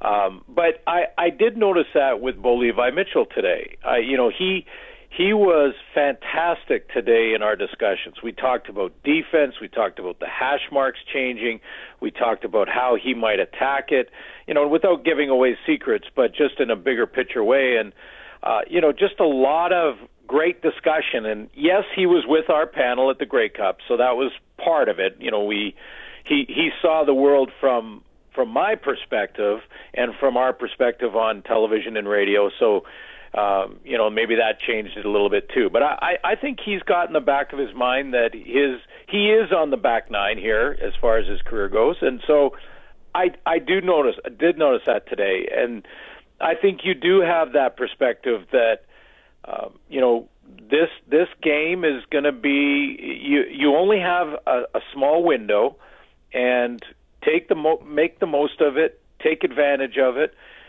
and then you walk away. You know how many thousands of players, great players, Mm-hmm. that don't have a championship ring in all sports? Thousands. I'll tell you a real quick story, Ballsy. I'm- Okay, wait, I'm wait, wait. beer- Say, save the story. We're hooking them. We're going to go to break, come right back, and then give me that story. Okay. And then I want you to Yeah. give some advice to some of the younger players. I'll mention three or four names on the Riders. Some advice you'd have for them going into their first professional football game. This is the Sports Cage. He's Glen Suitor. I'm Michael Ball, uh, coming to you from the corner of 12th and Rose in downtown Regina for Saskatchewan Lotteries on 620 CKRM. All right, it's 550 with the sports ticker. It's brought to you by Bronco Plumbing, Heating and Cooling. They're hiring. Starting salary for service technicians is 75,000 plus signing bonus. Call 781 2090. Game 4 of the Eastern Finals tonight in Tampa Bay with the Rangers up 2 to 1 in the series. It's a 6 p.m. puck drop, Ballsy. All right, back to Glen Suitor. You had a story. The floor is all yours, Suits.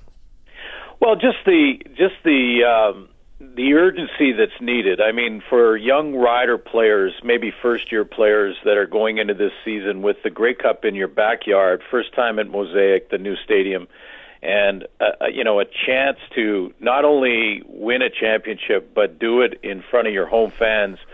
I mean that urgency's got to be there all year because these opportunities don't get you don't get them over again. You don't get these chances again. Um, I remember beer league hockey. So you know, I tried to always bring the same sort of attitude and and culture to a beer league hockey locker room as I would to our kids' hockey locker room when I was coaching kids. And you know, to make it about the guy beside you in the room, that the guy beside you to your left or to your right is the most important person. And if you if we all feel that way, we'll go out and we'll do it together and we'll do it for each other and we won't quit or die because or give up because we the guy beside you won't allow it and you won't allow it for him. And when when we finally got a chance in beer league to win, we had a a 62 year old goalie at the time. 62 years old. And so we were building this culture in the beer league locker room. You know, once a week, beer league hockey. I think it was Division B, you know, and we win. We win the championship. Eight teams in our in our division. We win it. We get the cup. We're sitting in the locker room. Everybody's enjoying it, and the 62 year old goalie is in tears. Hmm. And I turned to him. I said, "You all right, man? Did you get hurt?" And he goes, "He goes, no. I've I've I've been playing sports my entire life. I've never ever won anything until now." Wow. and he was he was completely emotional. And I thought, you know, we weren't doing it in beer league for a living, but that's what the game is if you have the right culture, and that's what our game is certainly with football with 55 different personalities in a locker room. And you come together and you play with urgency and you play like this moment, this opportunity, this chance will, will never come back again. You might get another chance to play another year or whatever, but it it just this opportunity for rider players and coaches and the organization it's not going to come back again for these players. No, you talk about urgency, but do you have any uh, practical advice for the likes of Jaden Dalke uh, of the uh, U of S uh, or U of, U of A Golden Bears, who is kind of under the radar, but he made this football team. Nicholas Dheilly, who we talked about last time you were Yep. on, made this team. Nelson Lokombo, who today was lined up in the starting defense on the field side corner. It looks like maybe that might be a, a situation where they go and that's where their seventh Canadian is. Do you have advice for those young guys? Yeah. Earn the respect of your teammates every day. Every day, go out there and earn the respect of your teammates and your coaching staff. Because in the end, again, there will be no greater motivation than the guy beside you. So how do you do that? There- How do you do that? Well, well, you go to work. You you put you put everything you're doing is matters. Everything you say matters. So if you're in the huddle being an I me guy because you were a college star and now you've made this team so you think you're just on top of the world but you're a rookie, that's going to come back and grab you because you haven't earned the respect of the guys around you, especially the veterans. So earn their respect by what you do and say every day, and make it the hard, make yourself the hardest working guy in the room. Just say, I, "Look, I, I know I'm going to be young and make mistakes, but it's not going to be from lack of effort. It's not going to be from lack of understanding." You know, when we talk about learning the playbook, Yeah. don't just learn your job, learn everybody's job. So if you're a receiver, don't just learn the X or the Y, learn them all Mm-hmm. take it to another level even if you're young that's what you do because it, you're capable of it you haven't got to this level of, of sports without that understanding of the commitment necessary so that would be my advice you know just to earn the respect of your teammates battle for them and and don't get outworked Okay, practically though, say Nelson Lokombo, if he's not starting but gets a lot of snaps in the secondary, young guy coming off an Achilles injury, what what do you uh, what are you telling him? The young Glen Suitor or the guy that's been there, the wise Glen Suitor? What are you telling the young Nelson Lokombo? I'm saying to Nelson, here's what we're going to do, Nelson. You and I, and maybe the rest of the DBs, are going to come in about two hours before anybody's here at the building, and we're going to watch tape together, and we're going to take notes, and then we're going to watch the opponent, and we're going to take notes there, and we are going to go out and go to the gym together, and we're going to go and we're going to go and do some some work and treatments together in the in the physio room and then we're going to be so tight and work so hard on this that you're going to close your eyes at night and you're going to see the opponent running routes on you. That's what you'll see in your mind's eye when you close your eyes at night in your bed because that's that's what it's going to take. It's going to take that type of commitment, that type of discipline. But again, the prize at the end of the line is what you're fighting for if you're an athlete a chance to be a champion and be a champion at the highest level in your country. That's a pretty exciting opportunity. Tell you what's exciting. We not we're not talking strike. We're not talking CBAs. We're not talking about COVID. We're not talking about vaccines. We're Glen Suitor talking about a damn 20 or 18 game football season that kicks off Thursday. Are you excited or what? Yeah, I I really am. I, I mean, there's so many great storylines. I'm glad all that other stuff is behind us, but a lot of great storylines. Real excited about what's happening in Vancouver. I think that turnaround is going to be. They're going to open the top yeah, that's, I again. see that. Yeah, that's I mean, awesome. I mean, you know what what Edmonton's doing, Victor Cui's doing in Edmonton. Uh, you know the Riders are going to have a great turnout. I can't wait. Well, I'm starting Montreal, Calgary on Thursday night, and then I'll be in Saskatchewan for the Hamilton game. So you know this is this is what we've been waiting for. Get back on track. World class athletes are going to put on a show for us. I can't wait to watch it. And I can't wait to uh, watch the broadcast on Thursday and see you in our booth to kick off our portion of the pregame show on Saturday. Take care, my friend. Travel safe. Okay, thanks, Balti. Take That- care. That's Glen Suitor joining us on the Western Pizza Hotline. Dinner time, game time, anytime. A great time to order Western Pizza. We're going to hear from Jaden Dalke. We got a pick six, and uh, who knows what else we'll find in the last half an hour. This is the Sports Cage for Saskatchewan Lotteries on 620 CKRM. Wherever you're listening, however you're listening, thanks for making us part of your day. Ryan Hunter sends a text, says he loves the intro. I love it too. We got some more features coming with some more production on the way. This show is only going to get better. We're coming to you live tomorrow from Currie Field. My first ever time hosting the show on Currie or at Currie Field. So uh, looking forward to that. Uh, 7.05 first pitch uh, there moose jaw miller express in regina. Tomorrow tonight they're in weyburn to take on the beavers. This show is brought to you by saskatchewan lotteries. All our guests come to you via the western pizza hotline. Dinner time game time anytime a great time to order western pizza and our text line powered by Capital GMC Buick Cadillac, Saskatchewan's number one dealership.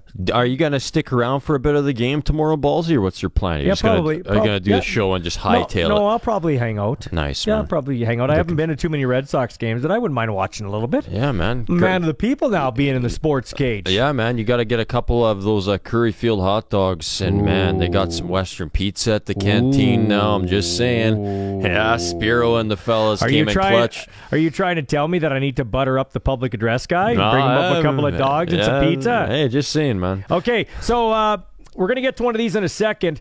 Uh, I do want to uh, make mention. Uh, I just, I just totally, you just drew me a blank. That's my fault, man. I'll find someone else to finish the show anyway, off for me. let's get to one of these, and then I'll get to what I'll remember in a second.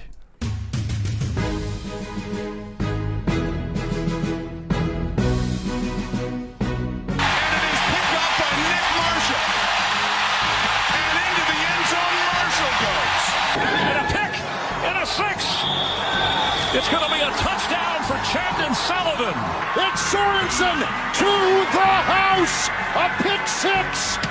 And as you heard, time now for pick six, number one, NHL West final. The Edmonton Oilers get swept away by the Colorado Avalanche. They were a step behind the Avs much of the series. They couldn't defend well enough, especially in game one and at critical times in game four last night. What it came down to is Colorado was just a better team and played better.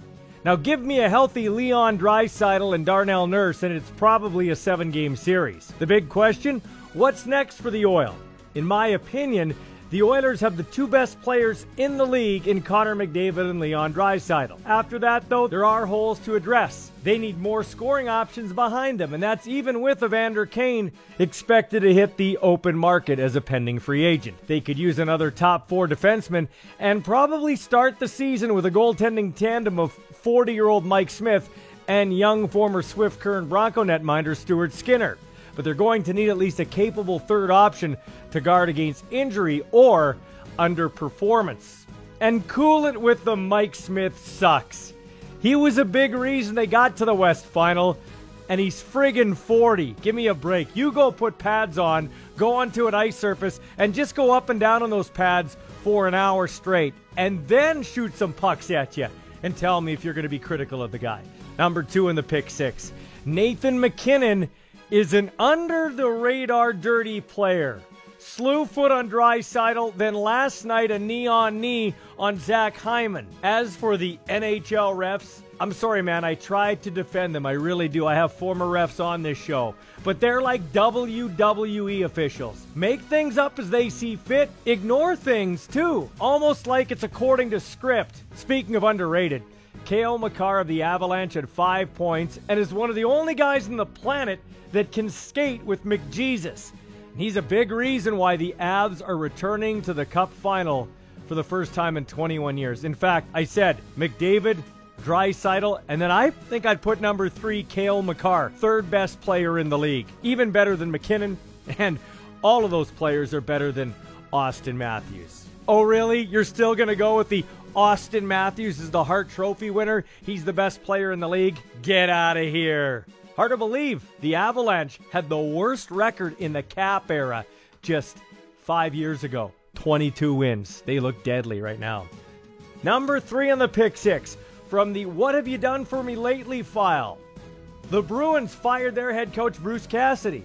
This past season, the Bees had 51 wins and 107 points. He held a 245, 108, and 46 regular season record with Boston, but went 36 and 37 in the playoffs. And really, that's why he got punted. The Bruins made it to Game 7 of the Stanley Cup final on home ice in 2019, but lost 4 1 to the St. Louis Blues.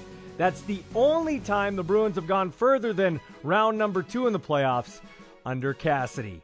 Time for a quote unquote new voice in the room. Can't fire all the players, gotta fire the coach. Number four on the pick six. Riders are still deciding on who that seventh Canadian starter is. From practice today, it looks like it's probably either going to be former U of S defender Nelson Lokombo out on the field side corner, or it could be a combination of either Albert Awachie, James Tuck, Keenan LaFrance in some sort of starting Canadian fullback role. So stay tuned on that. We will see. They could go with Sam Emilus as a receiver too, but I didn't see him running with the ones today in practice.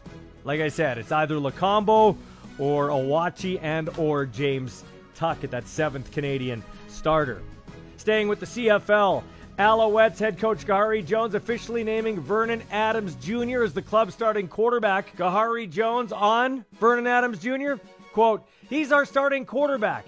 He had a really outstanding training camp, and we feel good with him being the starter. I'm not buying it. Adams and Trevor Harris both struggled in the game against Ottawa, combining for just 130 yards passing and four INTs. Sometimes when you have two quarterbacks, you don't have any. For now, it's Adams Jr but his leash is shorter than mine as host of the Sports Cage.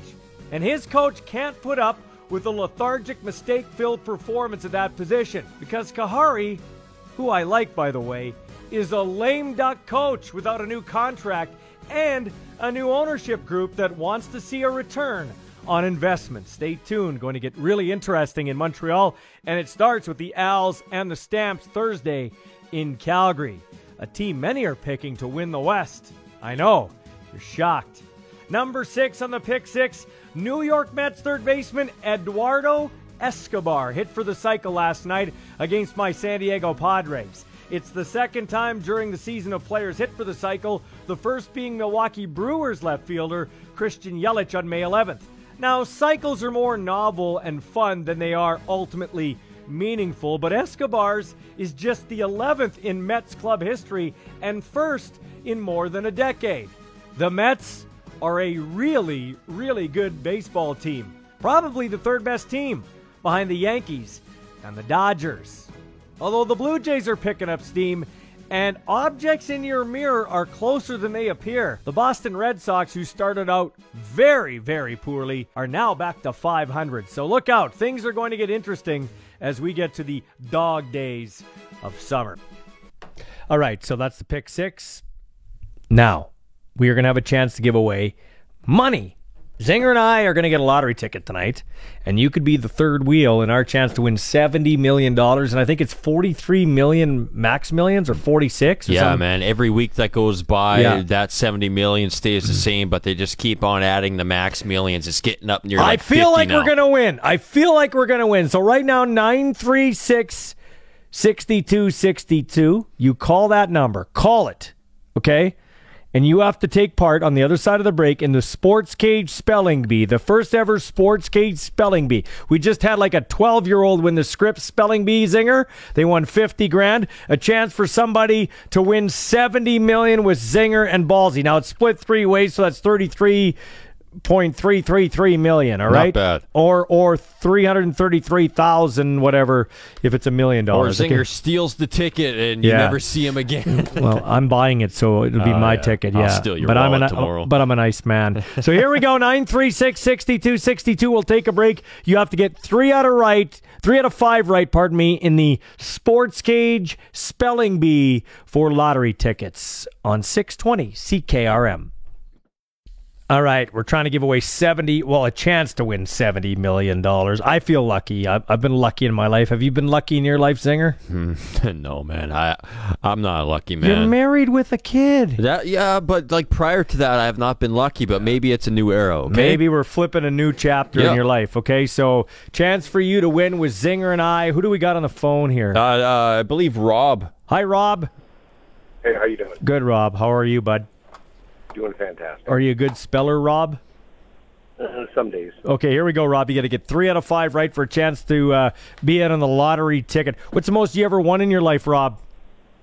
Ooh, I think I did a hundred bucks on six forty nine. Ah, I've won ten grand in my life before. So and thirty five hundred in Sports Select and two different uh, tickets. So here we go. Uh, we'll start with this one, Rob. Ferocious. Ferocious. How do we spell ferocious? F E R O C I O U S. Wow! off- Oh. out of the gate. Oh. Out of the gate. Okay, Okay, Rob, I Uh, see you. you're good. You're good. Okay. I Uh, see you. let's go with this one, Rob, Mr. Smarty Pants. Gargantuan. Gargantuan. Go ahead, Rob. G R A G A N T U A N. Gargantuan. Do it one more time. I think you got two letters mixed up there. Do it again. G A R. Oh yeah, okay, good. Because you said G R A. I'll give you that one. I'll give you that one. Two and zero. Two and zero. Very good. Here we go, Rob.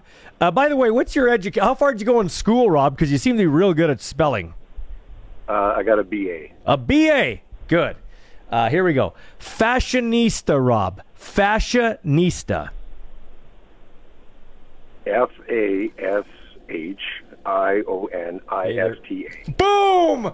Look at that. partake the Three for three, Rob. Unbelievable, Rob. Okay, so wait a minute, Rob. Wait a minute, Rob. Okay. Hey, Zinger, we can hear you. Bye-bye. Hold on there, buddy. Uh, let's let's try this again. Let, let let's see if you can go a clean sweep five for five. Okay, three for three.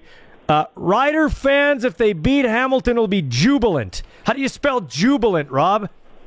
J U B I L A N T. Wow, these uh, these sports cage listeners, man, they are smart. They are really smart. Okay, let's go one more here, smarty pants. Rob, how do you spell amphibian? A M P H I B I A N. Congratulations, Rob. You have uh, now got yourself part of a ticket to win money tonight. Plus, from Zingers Tickle Trunk, we have a bobblehead for you, a special bobblehead that Zinger had. Zinger, what bobblehead are you going to give him today? I have in the box, never opened, a Regina Pats Colton Teubert bobblehead. Ooh, former LA King. There you go, Rob. There you go, Rob. Congratulations. Hang on the phone there, buddy, and we will uh, get all your information so you can get the lottery ticket. I'll text you the ticket so you have it, and then uh, you'll get the big Colton Teubert bobblehead, okay? Fantastic. Thanks. Thanks. He is just a he's he's basically jumping through the radio zinger. God, No, he's exci- so excited. He's excited. hey, I want to get to this interview before we wrap the show up, okay? Yeah. This guy is flying around, speaking of excited. Jaden Dalke from the U of A Golden Bears made this football team in the secondary and on special teams. I caught up with him at practice today. Made the football team. How does it feel? Oh, awesome! This is uh, this is a lot of everything coming together. Great. So just talk about uh, your style because I, I'm watching you out there, man. I don't Mm. remember you being like. It, how did I describe it on the broadcast? He doesn't care about his body, so why would he care about yours? Like that's kind of how you play. Uh, yeah, I'd rather be the hammer than the nail. but uh, yeah, I, I wouldn't say it's reckless abandonment, but uh, I definitely want to make my presence felt. Yeah. So talk about the the preseason game here against Winnipeg. Dru Brown, their quarterback's running for the end zone, and all of a Mm. sudden I see three eight fly through the air. Just talk about that play. Uh, yeah, I, they've been obviously that first half they were running the ball like a lot, like quarterback wise, and then uh, I saw the seas part, O lineman all just parted, and he looked at me, I looked at him. And it was a race to see if he could make it. Really, that's what, at least in my head. It was a race, and I couldn't let him beat me. So Well, he didn't beat you. Yeah. Um, what was your mindset coming into this camp? I mean, I don't, I don't Oh. know if people like they knew you were a draft pick. I knew who you were, an All Star from the Can West, but you were kind of under the radar for the fans. What was your mindset coming into this camp? just uh, do everything coaches ask me. Show show that I was a coachable person and uh, willing to put in the work and do whatever I could to try to get on the field and especially make it on the team. Now, you we talk about flying around. Flying's in your DNA because you do skydiving. Tell us about that, man. Yeah, I uh, on a whim and I believe it was 2016. I just decided that I was going to go get my solo certificate for skydiving and went and over a weekend I jumped like I don't know 20 times or something like that. So then, uh, yeah, I had a good two years before I had to shut it down as soon as I got to university, and obviously now I don't think uh, They'll let you do that. Will be, uh, will be the go-to activity in the off season. So on a whim, like what do you mean on a whim? You could pick up golf, you could pick Yeah. up anything. Why skydiving? Uh, I think somebody. I was working at a hot. I was working in like in construction. and I was working at a hotel, and then I overheard somebody talking about skydiving, and then I just like looked up the closest spot to me, and then uh, and then I went out the next day, and that, that was like on. What's the best thing about skydiving? Uh, free fall? The more free fall that you can have, the better. What's it like the first time you go out on your own out of a plane? Yeah, there's there's some nerves as you're like spiraling up. Obviously, you start climbing up to 13,000 feet, and uh, but as soon as you as soon as that rush hits you of air, you feel like you can't breathe, but then eventually you calm down, and then you have a full minute of free fall, which is pretty sweet. How do how do those nerves compare to nerves playing professional football? Do you think?